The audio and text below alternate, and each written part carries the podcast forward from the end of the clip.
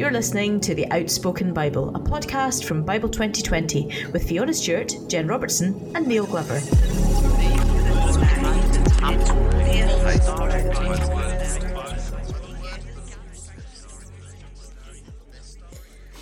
Thank you very much. Well, welcome to the Outspoken Bible, episode 16, I think. This is our 16th time of talking, and we've still got words to say, so that's good. Uh, I'm Fiona Stewart, and once again, I'm joined by Jen Robertson and Neil Glover. Today, we're going to be talking about the Book of Life, which is our current section in Bible 2020. Neil, how, Neil, how are you doing? I'm doing all right, thanks, uh, Fiona. Nice to see you and hear from you. Uh, I think my one of the things in my life at the moment is I foolishly signed up to do a or a kilt walk thing. Except kilt walk's different this year ah. uh, for Christians Against Poverty, and a someone conned me on a church Zoom call into doing a paddle board of the length of Loch Tay, not the breadth, the length. Wow. miles. So I'm currently just started training. I'm going to try and do it in two weeks' time and I'm a bit scared. Stand up paddleboarding. Yeah, yeah. Oh, that's the that's the sport of the moment, isn't it? it is, it's, a, it's, a, it's a bit on trend, which makes me wary of it. yeah, but you've probably you've probably got more experience than most people doing it. Now uh, there is a swim you can do the length of Loch Tay. Did you know that? The length. Yeah, I can't. It's called something like the Loch Tay swim or something. I can't. I can't remember the details, but there's a there's a, a wild swimming event you can do where you swim the length of, of wow. Loch Tay, yeah. I mean, it takes hours to drive the length of Loch Tay. Oh, swim it. Imagine swimming it. I think. Well, I think it's a twenty-four hour event or something. I, I, I, I feel I'm speaking with great authority on something that I it's on the edge of my knowledge. But yeah, you're the go-to person when it comes to wild swimming, as far as I'm concerned. Well, I know I have I have sort of become that slightly by by mistake, just because I like doing it. People keep messaging me and asking me where to buy wetsuits and things. The internet is what I say. Anyway, so welcome, Jen. How are you? I'm doing okay, Fiona. Trying to work out uh, every day changes, what we're going to do, what we can't do. Hopefully, going on holiday at the weekend, which will be good. Great, great. Have you got some good books to take away with you? Oh well, I'm definitely going to read uh, Bonhoeffer's Cost of Discipleship because I've just read his biography. Brilliant. Well, well that's one of his biographies. That's a, well, that's a lovely segue, actually, isn't it? Because we're going to this this topic is thinking particularly about the Bible, what the Bible has to say about itself, um, thinking about this idea that it is a, a living book. Um, and we thought we'd start just with a few ideas and resources that people can connect with, things that people can read, things that people can look at that, that will help them delve into this a little bit more deeply. Now we have we have talked about resources before, and uh, people who have listened to the 15 previous podcasts will be familiar with some of those. But Jen, you have been reading Bonhoeffer or about Bonhoeffer. Do you want do you want to kick us off by telling us a bit about that? Yeah, I mean, I've read a bit about Bonhoeffer before and heard about him in sermons, and Neil often references him, references him in our podcast. Um, and my first introduction to him was Bonhoeffer as Youth Worker, which is by Andy Root, which I would really recommend if because it's a part of Bonhoeffer's life that maybe isn't talked about very much and his whole pastoral care of young people. And I suppose reading the bigger biography of his whole life, the thing that really struck me from his use of the Bible, if we could use that phrase, is that it wasn't, he was very firm and it wasn't a set of rules that you followed and, and that would just give you a prescription for going through life and the decisions you would make and, and if you did that then everything would be okay. But rather it was a a living dynamic daily relationship with the bible and by absorbing it and reading it and talking about it and exploring it and questioning it and doubting it you then were you then were able and he showed this in his life to, to such a huge extent make decisions uh, relevant to the context that you found yourself in as to what God want, wanted you to do. It's, and so, just for people, Jen, who've not come across Dietrich Bonhoeffer before, yes. could you give us just a just a kind of couple of sentences about his context because it is quite particular, isn't it? Quite pertinent. He was a pastor in Germany. He was a theologian who found himself living as a pastor and a theologian as the Third Reich came to power in Nazi Germany he wrote a wee book about living in community together. And so he spent a lot of those years in the 30s of, of working with students, theological students, helping them to connect with God within community. And so he found himself as his life went on having to make huge decisions about how he responded as a Christian uh, to to the Nazis. and he ended up being uh, being murdered by them very near the end of the war because of his stance. That was a superb synopsis there, Jen. Well done. That's a, it's probably the hardest question Fiona's ever asked us. and so, Jen, what would you be would, would be your suggested entry point for people if they if they haven't come across well, before? I, th- I think if you've if you're like me and you've been involved in youth ministry for any part of your life, a short part or a big part, is to read Andy Root's book Bonhoeffer as as as youth minister and uh, Legion. I went when I went to Berlin about five years ago. I was struck by various things that I engaged with there, like museums, etc., where often awful regimes can rise subtly. You know, I mean, you know, I, people in the early thirties, and that that's in the book about Bonhoeffer as well. They, they didn't realize the severity of things that were going to become, as we don't. We don't know how history will pan out. And when I was in Berlin, I was struck by that, and that just reading the book again just confirmed me of that, and the need to be alert as to what it means to be a person of God in this whatever the situation we find ourselves in, and not just to accept what what we read all over the place, but to stop and consider what is being done and said.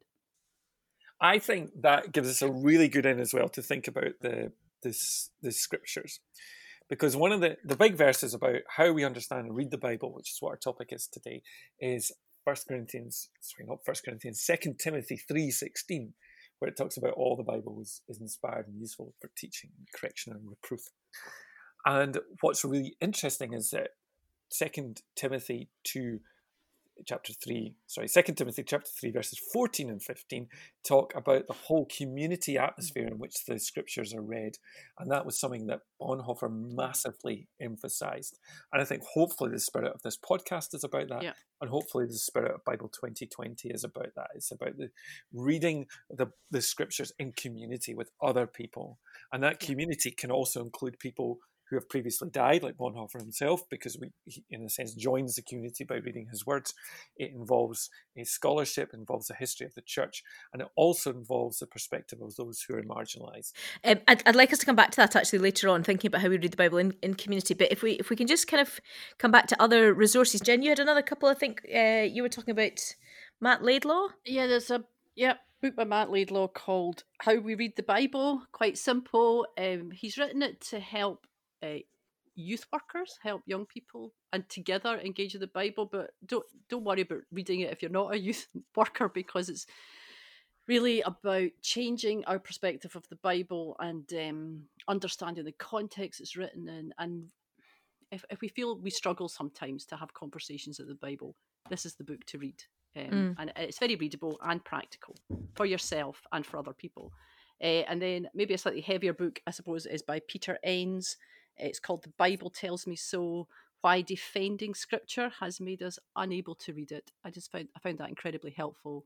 Great. And we will put links to all of that in, in the show notes. I was just going to flag up um, Amy Orr Ewing's book. I think I've talked about this before, Why Trust the Bible. And I, I don't know if I've told this story before, but I had to read it because I was leading part of a course a few years ago. And it, it just had been a long time actually since I had read any books about the Bible rather than Bible study books or something that was that was looking at particular um, books of the Bible. I, I, just very helpful, just very helpful to, to be reminded of, of, of, the, the evidence for the truth of Scripture and, and how it all fits together and how the whole story fits together and um, how it sits alongside other um, uh, religious texts and actually has has an authority that's different. So yeah, Amy Orr Ewing's book uh, I would recommend, and it, it reminded me of sometimes going back, like you said, Jen, about reading for non youth workers reading books about youth work.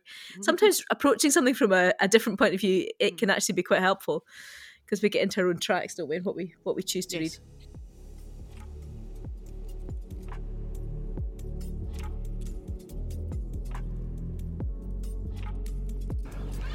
Your eternal word, O Lord, stands firm in heaven. Your faithfulness extends to every generation, as enduring as the earth you created. Your regulations remain true to this day, for everything serves your plans. If your instructions hadn't sustained me with joy, I would have died in my misery. I will never forget your commandments for by them you give me life.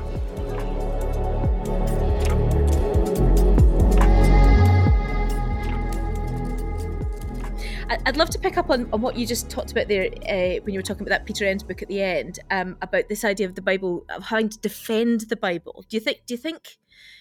Do you think we fall into that trap quite easily? I think one of the the views of the Bible is that when it was first formulated, around about 200 years after the, the, the birth of Jesus, um, from that point until about the year 1900, everybody absolutely believed every single word of it to be literally true, infallible. And it was only when a bunch of kind of modernist German critical scholars came along that uh, suddenly people started doubting it. It was only when geologists started saying um, that uh, the Earth might be older than 6,000 years old when those things started happening, suddenly people in a kind of spirit of fear started going, "Oh no, no, we maybe don't think it's quite as inspired as it used to be." Mm-hmm. That's that's not the case. Mm-hmm. The case is that the, the Bible has always been interpreted uh, lit- literally, but also um, allegorically. The Bible has there have always been debates about which parts argue against which other parts. It's always been much fluid, and if you don't see that so much in the Christian tradition, which I think you do, go and look at the Jewish tradition, in which argument about Scripture is absolutely built into the very DNA of, of Judaism. Uh, and ironically, the need to say that the Bible is, well, let's use the word inerrant, is actually a relatively recent belief. It probably comes out of the, the Princeton School of um, B.B. Warfield and, C.H. Uh, Hodge. Um, it may come out of the Reformation. But this idea that you have to say every single word is inherently factually true is a very modern and, and relatively recent, and I would argue, imposition onto the Bible. So actually, it is taking it's taking the cultural argument, isn't it, and mm. and interpreting the Bible itself in, in the light of that. Uh, on a total aside, I've been reading Wolf Hall by Hilary Mantel, and that's that's all about the, the Tudors, and obviously that's linked in with Reformation, and and actually how the church is shaped. Um, and it's been fascinating because it's not that long ago, and it and it makes me reflect on the fact that you know a lot of the the, the kind of firm form formant fermenting format Formative. No, for, Formative. no. Thanks, everyone, but that's that's not what I'm going after. the turmoil is what I'm trying to say of of settling. What, you, you know, ferment. That's what Thank you. thinking. I knew there was something in there. Um, the ferment of all of that it actually, actually comes out of the culture wanting to shape theology, doesn't it, rather than the other way around? And it, and it makes me reflect on. We, we haven't had the printed form of the word for all that long, really. In relative terms, we we have decided on things um, maybe because culture has sh- has shaped that. Um, so it's helpful, isn't it? And I suppose when we can delve into that a little bit, thinking about how the, the Bible almost argues with itself. Yeah. Neil, you were talking to me about that before we before we started recording. Yeah, so I, I think the the way that I that I want to read the scripture, I think above all, is through the, the lens of Jesus and through the way that, that Jesus reads the, the scripture. And and what Jesus does right from in Matthew's Gospel, the, the Sermon on the Mount, is Jesus is an interpreter of Scripture. Now, in some senses, Jesus argues against the tradition. That doesn't quite happen in Matthew chapter five. But I think what happens is in a living tradition, you keep adding to it. Not, you don't erase the past. You don't get rid of the part the parts that were before, but you add new bits which are in tension with some of the bits that have gone before, and that's certainly what Jesus does. Now, in Matthew chapter five, he moves the understanding of the law into an internal understanding and, and say it's not just about outwardly obeying the law, but inside. You know, there's no point in mm. just saying I didn't kill my brother, but inside are you mm. angry with him? There's no point in saying I didn't I didn't commit adultery, but inside is your your heart inflamed with lust. But in other parts of the Bible, and I find this really powerful for me, for example, in, in Mark chapter 3, there is a situation where a man with a withered hand appears in the synagogue in a, on the Sabbath. And the, the, the question is, is Jesus going to heal on the Sabbath? Now, I often used to think there's a way out of this by saying, oh, well, healing's not really work, it's different. Jesus doesn't take that approach. He says that I want to use a verse to interpret the, the whole of the scriptures, as it were. It's a verse from Hosea, which we know is one of Jesus' favorite verses, which is, I desire mercy, not sacrifice. And he says, What is the merciful thing? What is the merciful interpretation of scripture at this point? Not one which demands a sacrifice of this man, which on the scheme of things doesn't seem that massive, which has just come back tomorrow. Um, mm-hmm. But on another level, he says, I need to use the scriptures here and interpret them in a way that gives life. And then he also asks a, a question about experience. Do you want to do harm on the Sabbath? Do you want to save life or do you want to kill? So Jesus is bringing in experience. He is bringing in a principle, which is mercy, not sacrifice. He's not doing away with the scriptures, but he's demanding that we interpret them in a way which points towards life. And I think that's what Jesus does. He says, take the scripture, but then interpret it within the framework of scripture itself. And I would argue within the framework of the life and teaching of Jesus. I have a lovely, very practical Bonhoeffer story about that. of of the the command not to lie, and he told the story of the the girl in the classroom who was asked. I mean, maybe not a true story. Is your father a drunkard? And she didn't tell the truth because that also would have been disrespectful to her father. And so, in that context, it wasn't the right thing to do to tell the exact truth. So it's it's taking scripture, as you're saying, Neil. Not this is what it says. I have to do it, but how does the, the whole of scripture and my understanding of it how does it mean i should behave in this situation so she, every time i hear jen quote bonhoeffer, bonhoeffer i have this image of cs lewis turned green with him lewis is old news and, but that, all of that is making me it's bringing me back to our orality conversation mm. that we were having earlier in the year because because there's something there isn't there about and, and, these verses we, we read so when you you know you look at psalm 119 it's about a kind of absorbing the word into ourselves so that we will know how to live isn't it rather than mm. here here's the command directly but that there's a sense of kind of having to having to digest it in order to know what to do yeah there's so this comes again. I love the, the Psalm 119, which is the great psalm of, of, of the Word of God, and it's the Word which creates life. So people are meditating on the Word; they're they're absolutely invested in it. But there's a a level in which it totally in, inspires them and speaks to them. Um, and there are just so many examples of that. But, but one which I came across recently was uh, to do with the apartheid struggle in uh, South Africa, and uh, people uh, I, I went to see a documentary about this. Oh, it was twenty years ago. It's a documentary called Amandla, and it's part. It's a. It's a. It's about how the the apartheid movement was inspired by songs, and I was involved in a singing group which used to sing a lot of these songs. So songs like "Freedom Is Coming," or people might know, "And We Are Marching in the Light of God." That comes from that uh, time, and I was expecting to hear lots of about those songs, but I, didn't, not very much. And I didn't hear much about Nkosi Sikelel' Africa, which was a kind of pan African anthem. What people talked about again and again was a song which I did know, but didn't know was that important, was called Sen Senzeni Na, which is a song of lament. Um, and uh, Senzeni Na means, What have we done? And what is our guilt? And what I didn't know is that that's actually a quote from scripture. I don't know. Does it, does it, do you know where it comes from? I didn't know where it comes from. It's from 1 Samuel 20, verse 2, where uh, David has been persecuted by Saul and he turns to Jonathan, Saul's son, and says, What have I done? What is hmm. my guilt? Oh, interesting. Uh-huh. But if you're if you're living in an oral culture where you you you are immersed in the scriptures, then suddenly verses like that are going to come to you mm-hmm. and are mm-hmm. going to speak to your own situation, and that becomes an incredibly powerful song in in South Africa. Um, when people have an oral culture, they immerse mm-hmm. themselves in the word and, and take it in all sorts of different places that, that people didn't expect it to go. It kind of ties into the Nehemiah 8 um, mm-hmm. verse that we read mm-hmm. in these Bible 2020 readings that all the people were gathered, and when they heard God's words, they all began to weep.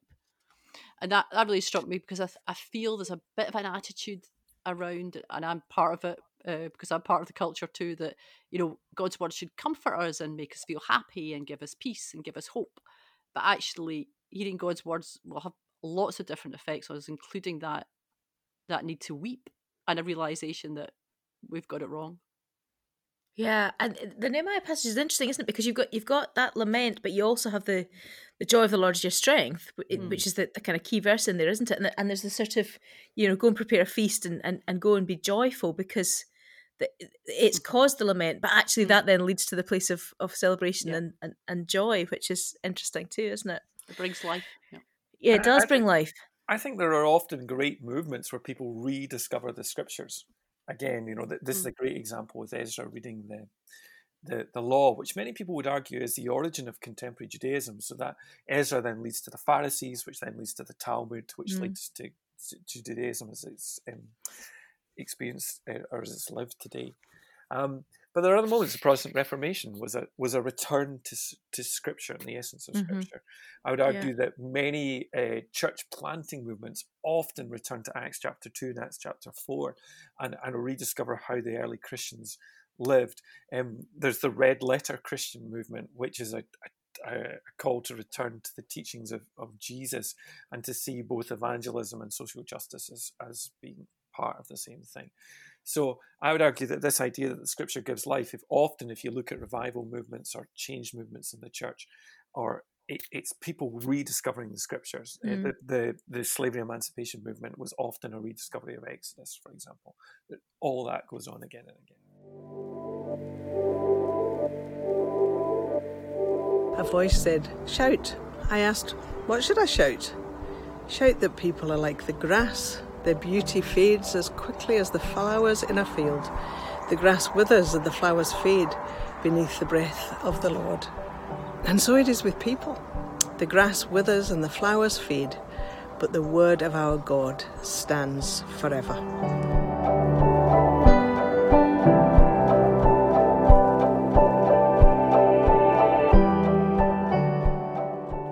Circle back to um, Red Letter Christians because I'm, I'm interested in that. I, I, I think I have misunderstood maybe a little bit what that's about because I think that can come across as saying actually we only look at the words of Jesus and we disregard other parts of, of Scripture. Is that is that what that's about?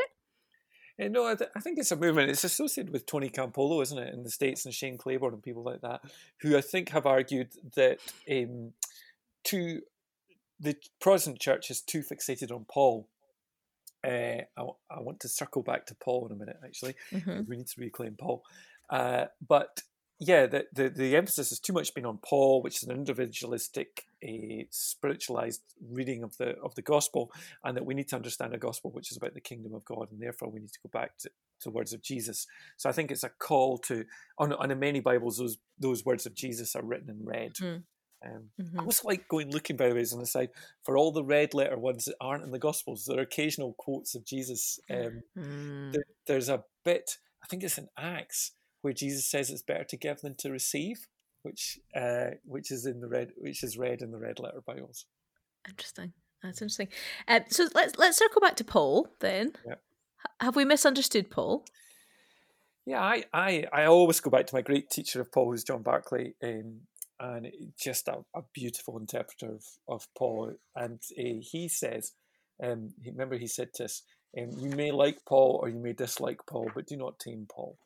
And and Paul is this this radical understanding of the incongruous grace of God. And and John Barclay movingly writes and says that that Paul's life was was difficult um, that often he was depressed, often his, he, he, was perplexed as to how his friends had let him down.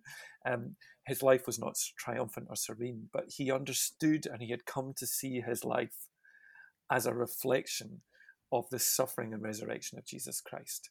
And his his gospel was about the, the embodiment and the living of that life. And love that that view of Paul. It really unlocks something, that doesn't it? Because mm. it, it it flies completely counter to to that that kind of you you do sometimes have a an impression of Paul. I think that is that comes through maybe just teaching that's not quite right. That he, that he's this kind of arrogant figure almost wanting to better Jesus. You know? No, no. You have to read the whole of Paul. I mean, I read a, a wee book by a a female theologian. She's she's a theologian. Why do I have to say that she's a female? Um, and she I she's done her PhD on some of Paul's letters, particularly around what he says about women. Um, and she reflects on some of the really beautiful bits in Paul's letters where he expresses so much love and concern. There's that beautiful bit when they go to the beach. Is it Ephesians and they go to the beach of the elders? They're all they're all crying and, and all all everybody's there, all generations, and they're all crying because Paul's leaving. I mean, yes, you, you it's Ephesian Church. Yes, Acts, yeah. you, you, 19, you wouldn't be acting like that for a guy who was harsh uh-huh, and uh-huh. dogmatic, and you uh-huh. know there also was a real love for him to him and from him.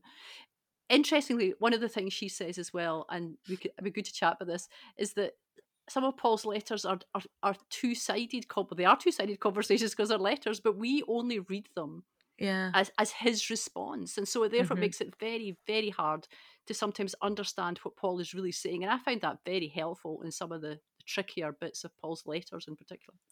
hmm What one of the things I think we have to understand with the the scriptures is they're written in context.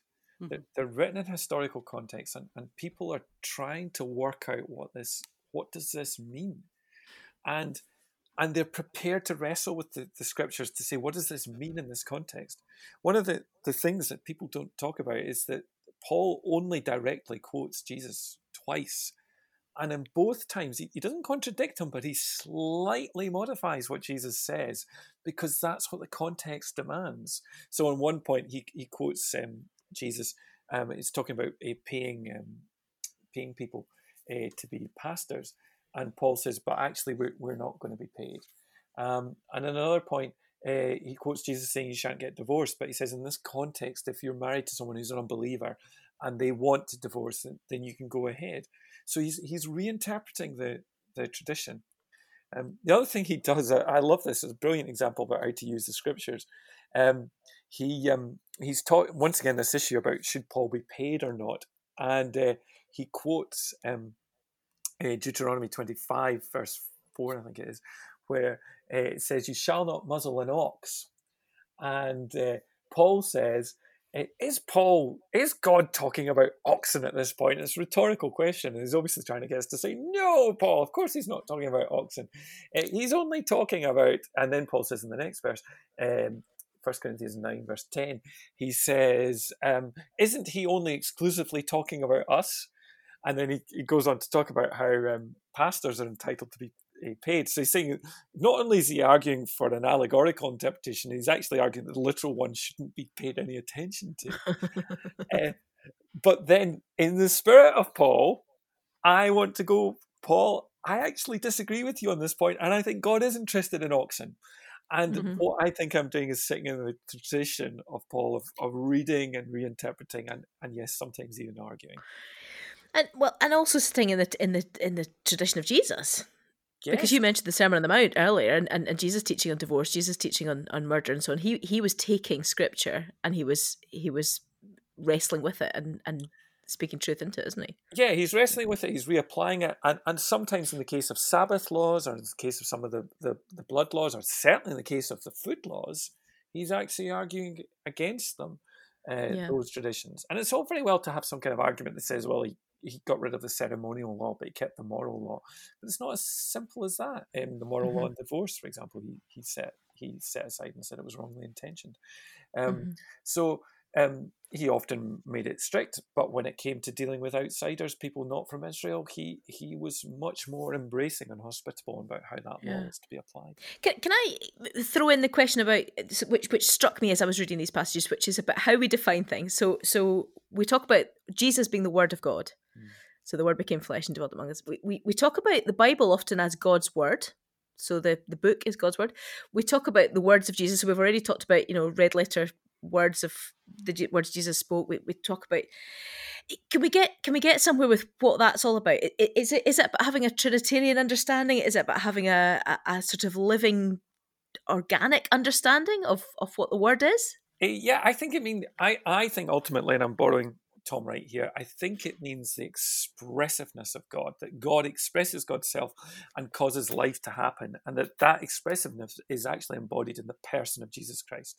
So that's where John's Gospel is going. And then that can mean different things in different places. So uh, sometimes the Word of God seems to be referring to God's law. That seems to be what's going on in Psalm 119.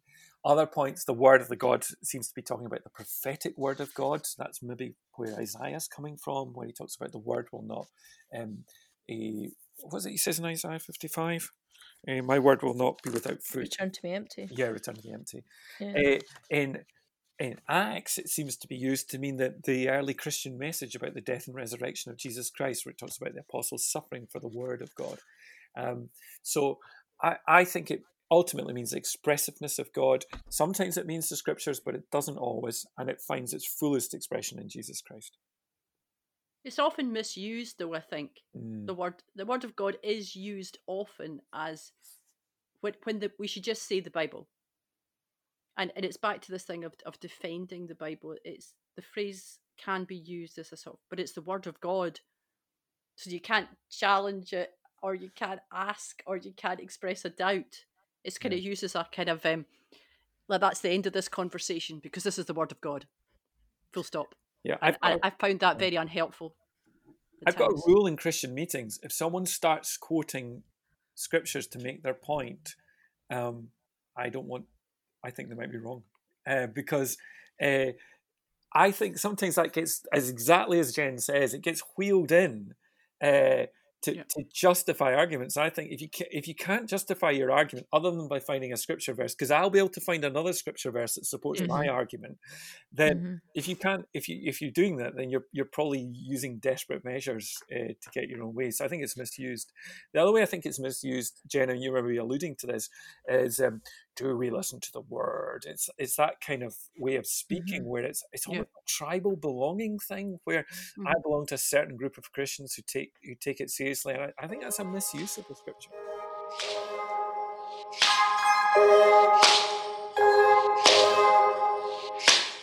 Love the Lord your God with all your heart, and with all your soul, and with all your strength. These commandments that I give you today are to be on your hearts. Impress them on your children. Talk about them when you sit at home and when you walk along the road, when you lie down and when you get up. Tie them as symbols on your hands and bind them on your foreheads. Write them on the doorframes of your houses and on your gates. I was actually thinking about the fact that, that all of what we've just um, talked about has brought us back to what you were talking about at the very beginning in terms of a polarized view. So, so I think sometimes that that very kind of strident belonging to a particular club who believe in a particular thing, it, it does play into this polarization that we see. I wonder if there's something about reading the Bible in community um, that that fights against that polarization. Um, and uh, very practically, how do how do we do that? How do we read Bible in community generally? But how do we do it particularly in the in the moment that we find ourselves in? I, I just feel I feel very privileged to be as part of this podcast Mm. because in many ways it's exactly what I would long for all of us to be able to do. And I know for many people they don't have groups of people that they can just have a conversation with the Bible about but we really do need that and maybe if your church doesn't have that kind of group you need to start it. Mm. and it, it could be it could be done in different ways obviously we- maybe can't meet physically together or we could just be reading the same thing and then have a whatsapp chat about it but i, I think we need and then we also need to be reading other people's when there's so you know you just listen uh, to neil and fiona and uh, the amount of stuff that's out there to read you know e- even if you're not a reader li- listen to the audiobook or listen to podcasts we need other people's input into those conversations Mm-hmm. um, and people we know who who have been going with God for a long time and people who are just new on the journey, we, we need to come together and have these conversations. no, I, I went with a, a walk with a friend on Saturday who who's a quite a bit younger than me. In fact, oh goodness, he's three decades younger than me. Um, and I won't mention his name because I haven't asked him if I can, but he was expressing in various ways that need, particular, and maybe it's very particular for the culture that he finds himself in, um, being so much younger than me, that he, he feels that as a, a Christian and someone who reads the Bible, people just write him off Mm-hmm. as as believing certain things because there is Mhm. a lack of nuance and uh, so he he needs that community where he can not prepare himself to go out and fight against the the worldly opinion but prepare himself to be able to have conversations with people about why he believes what he does and, and how the bible is still relevant today I, I'm I'm thinking about you know our group because I do agree. I, I I love our our group of being able to talk, and I think one of it is that we all respect that we take the Bible really seriously. You know, Mhm. we, we've we've committed ourselves to do it, and we want to understand it, and that we believe that God speaks to us through the Bible, um, that it is inspired. We also are prepared to be honest about our reaction to the Bible um, we're we we're prepared to say things that we think we're maybe not want maybe meant to say because that that that's being honest about it, mm. and that we don't drum each other out for being heretics because of that. Um, and and that we hear new things, so we, we bring in our mm. contexts. Mm. So Jen, you know, I'm always intrigued. As you know, you work with young people. How how does that context inform what you do? Fiona, you work in the world of culture and the arts. How does that inform what you do? And for me, as someone who has a degree in theology, I think it's really important um, to to listen to people who take theology really seriously but haven't had a mm-hmm. formal education mm-hmm. in it. The Luke chapter eight verse verses that we've read, and we didn't mm. talk about this beforehand, but um, it's it's the it's the parable of the sower. And when mm. I mm-hmm. read it this time, it struck me in a completely different way. I was have always had a bit you know, it feels like oh well, all the all the ground that the the seed fell on was just rubbish and it didn't work. But this ground at the end was amazing and it was fantastic. And then, but I read it again and it says, um, Jesus says, uh, the good soil is those with a noble and good heart who hear the word, retain it, and by persevering produce a crop. Mm. So it's not that this soil is just kind of lying there, being a good soil.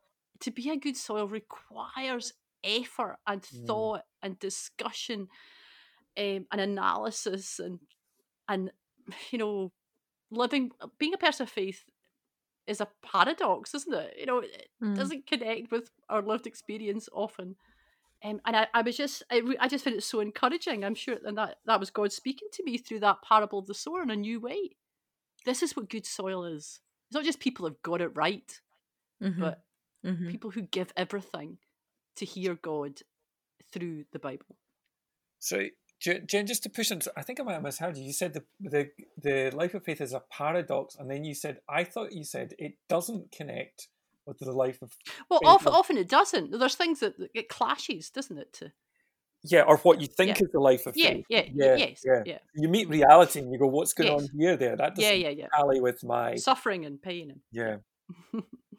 Questions or, or even what does it what does the good thing mean here? You know, Bonhoeffer again. You know, who finally mm-hmm. a pass was he a pacifist? I can't remember, but he certainly reached the point that he had to be involved in the plot to assassinate Hitler. Yeah, I mean, mm-hmm. the, how he got there was a journey through all sorts of complex questions. Well, I think we've reached a, a, a, bit of a, a natural end point. We've circled back to Bonhoeffer, who seems to have been the sponsor of this podcast. He's the man episode. of the moment. He's the man of the moment. Well, maybe he is the man of the moment. That's, let's just leave that in the air for people to, to think a little bit further about. Um, thank you both very much once again. I suppose I suppose to finish, uh, the question is always, you know, what are you going to take away from the discussion? What what is your key learning point? I, I want to work harder with the Bible and I think I probably have a bit over my life so far, but there's far more I could do. There's far more reading I could do, far more conversations I could have. Hmm.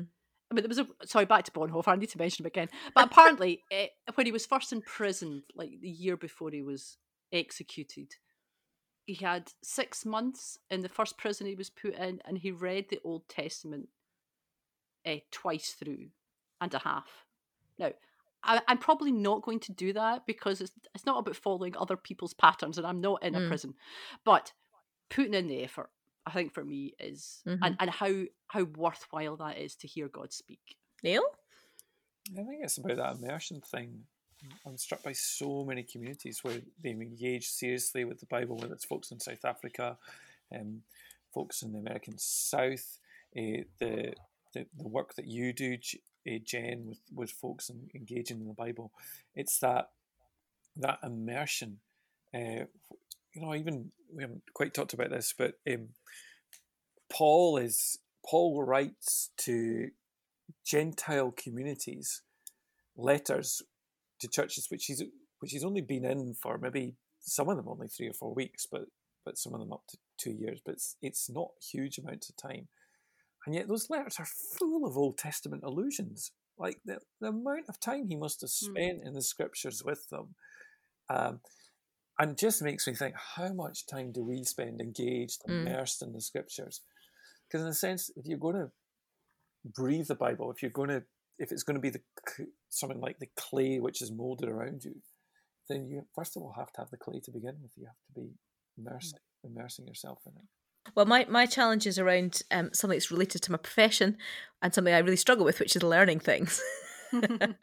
For somebody who spends a lot of time learning lines, I find it really hard to uh, memorize stuff. So I, I've just been quite challenged again about about that idea of of tasting tasting the word like honey so so mm. actually eating it and consuming it so so that i guess like you jen it's a bit of um, work on my part but to, to to look at memorization again and think about how to do that because i always encourage children to do that when they come to Mm. drama camps and things you mm. kind of say well if you're you know if you think you want to be a performer learning lines is part of it so why why should it be so hard to learn a chapter of the bible? It shouldn't be. Well listen thank you very much. We, we have definitely run out of time. Poor old alistair has got to edit this down and take out all our um moments of hilarity today and heresies.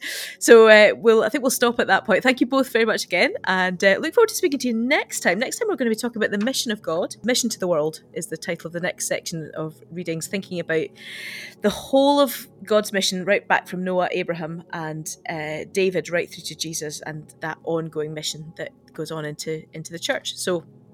Brilliant. Yet more to discover the next time.